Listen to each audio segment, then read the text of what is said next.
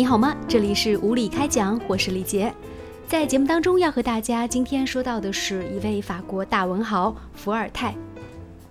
那你喜欢喝咖啡吗？你喜欢速溶咖啡，还是手冲咖啡，还是意式咖啡呢？其实咖啡当中有特别多的文化。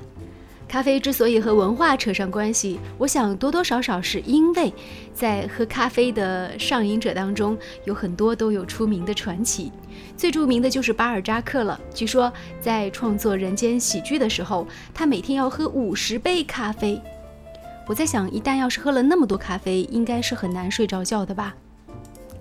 而另外一位音乐家巴赫也是一个咖啡瘾者，他曾经在一七三二年写过一幕音乐短剧。叫做咖啡康塔塔。当时在维也纳刚开始流行喝咖啡，但价格比较贵。喝咖啡某种程度上被妖魔成一种不良的社会风气，普通市民的家庭甚至限制自家年轻人去喝咖啡。这幕短剧呢，就是巴赫受此启发写成的。他有一句名言说：“早上不喝咖啡，我就像是一块干瘪的烤羊肉。”著名的音乐家贝多芬每天早上会数上六十颗的咖啡豆，然后呢开始泡咖啡。本杰明·富兰克林最喜欢逛的地方就是咖啡馆。而美国当代著名的导演大卫·林奇，曾经在影视作品当中也表达过自己对于咖啡的钟爱。他说：“即使是烂咖啡，也胜过没有咖啡。以前我每天至少要喝二十杯。”有朋友说：“你这么喜欢喝咖啡，为什么不做一个自己的品牌呢？”于是大卫林奇就找了一家公司，顺理成章开创了自己的咖啡品牌。这个牌子就叫做大卫林奇咖啡。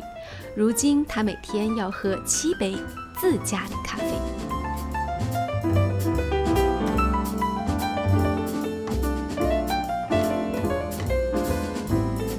那今天。在节目当中，我们还要共同来认识另外一个咖啡狂人。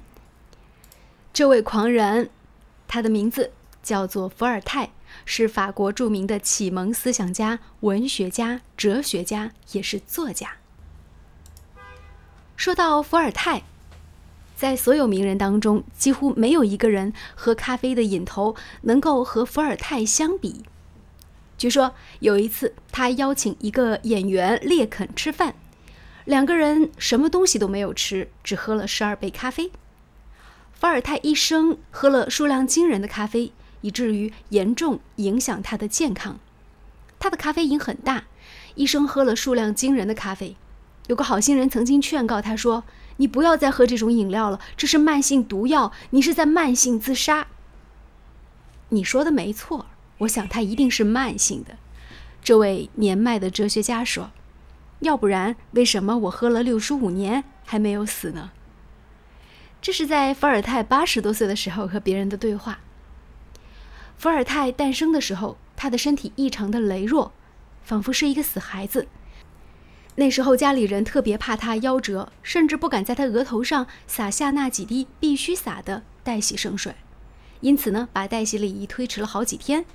代洗仪式也随之推迟了八个月，他们又怕教会的人发现受洗的时间延迟了，于是，在出生证明上伪造了伏尔泰的出生日期。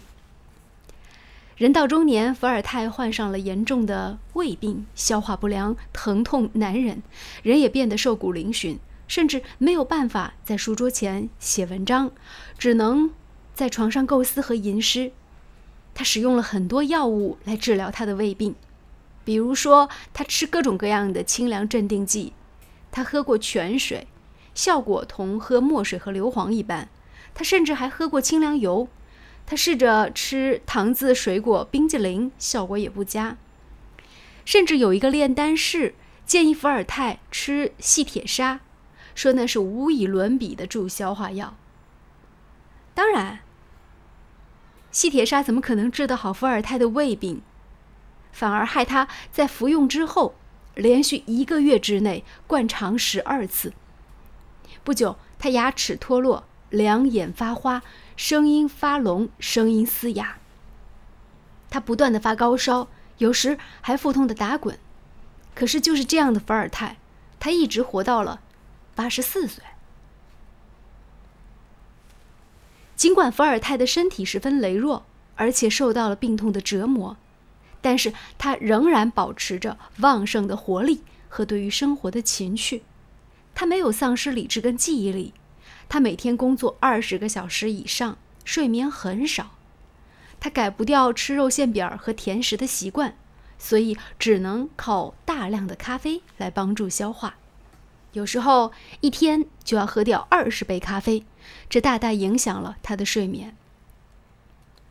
到了晚年的时候，伏尔泰的医生曾经劝诫他说：“你可以戒掉咖啡，因为咖啡是有毒素的。”但是哲学家却不以为然，他说：“我想你说的对，但它一定是慢性的，要不然我怎么喝了六十多年还没有死呢？”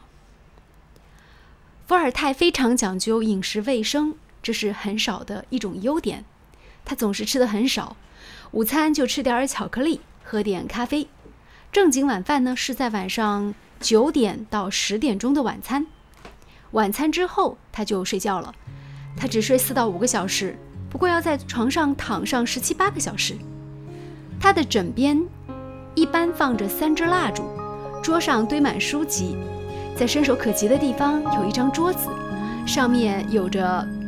索引录、文具盒，当然还会有一杯冒着热气儿的咖啡。有时候他一天要喝掉五十多杯咖啡，难怪他的作品让人读起来觉得作者写作时一定是处在一种癫狂的状态。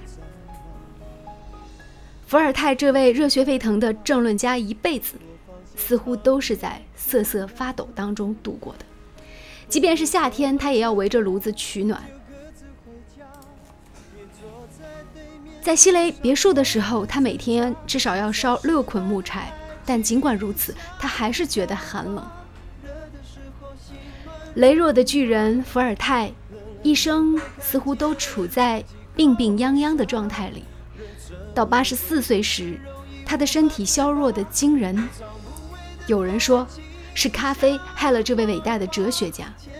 但是，似乎我们又不得不承认，如果没有咖啡，伏尔泰。一生饱受胃病的折磨，也许也活不了那么长寿。无论历史如何，不可否认的是，咖啡都伴随了这位伟人他的一生。好，以上就是著名的法国大文豪伏尔泰和咖啡的故事。今天节目就到这里，喜欢我的节目，欢迎订阅我的频道哦，在下方进行评论留言。我是李杰，这里是无理开讲，拜拜。每次都一个人在自问自答，我们的爱到底还在吗？已经淡了吧，多放些糖也很难有变化，不如喝完这杯。就各自回家，别坐在对面欣赏我的挣扎。一场失败的爱情像个笑话，热的时候心乱如麻，冷了以后看见自己够傻，人怎么会如此容易无法自拔？当无谓的爱情像个谎话。甜的时候只想起他，哭了以后每一句都可怕。人怎么会如此难以了无牵挂？